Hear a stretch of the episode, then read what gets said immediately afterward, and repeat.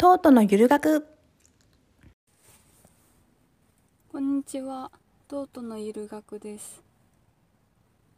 今確認しなければいけないことを急に思い出しました。なんでやる時間がある時には思い出さないのにこういう時には思い出すんでしょうね。人間あるあるですね。栗を食べました。いきなりなんですけど、栗をね買いまして私最初生の栗だと思って湯がかないといけないと思ってたんですけどあのそのまま食べれることに気づいてあの栗一つ手に取って平らなところに爪でこうまっすぐこう押し込んで線入れていってパキッて割ってで皮むいて渋渋皮甘皮渋皮をむいて食べてめっちゃ美味しい。栗って秋じゃなかったっけ？季節。旬。栗の旬って秋じゃなかったっけ？今春なんですけどすごい美味しいんですけど。確か天津甘栗的な名前だったと思うんですけど。忘れました。えっと英語学習一応続けられてはいるんですけど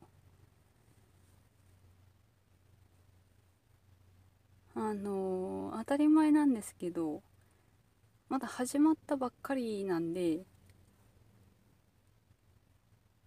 教科書に沿ってこう最初は覚えていくんですけどでそれをツイッターに書き込んだりとか人に話してみてみたりだとかするんですけどあの自然なねネイティブで使うような英語を知っている人にこっちの方が自然だよとか意味伝わりやすいよって教えてもらってすごくありがたいんですけどまあなんでそうなるかわからないですよね。英語聞いてる経験がないから。喋ってる経験もないし。だからやっぱその辺はドラマ見るだとか本当にネイティブの人たちが喋ってるの聞くだとか自分が実際に喋るとかそういうことを重ねないといけない。重ね重ねないと違和感はなくならないんでしょうけど。違和感というか難しい。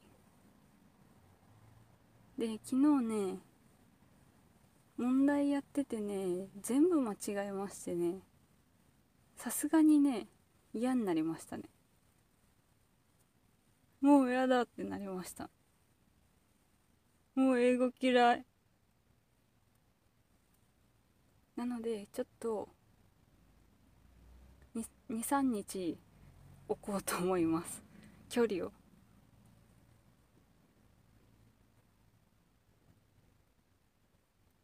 うんまあとは言いながら何かこう発音の練習動画とかぐらいだったら嫌にならないんでそういうことはやるかもしれないんですけど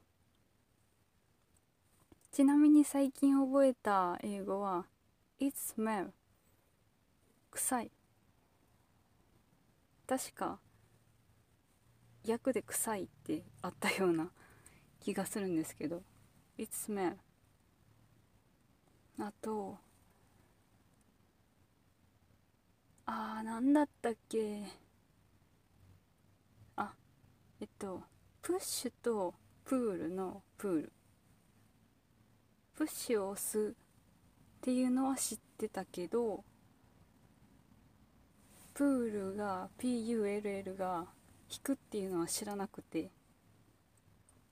すごくあのお店のドアの内側にこう引くって貼ってあったりするんですけどそういえば何も意識しないで通り過ぎてたんで「へえ引くってプールなんだって思いながら覚えましたね。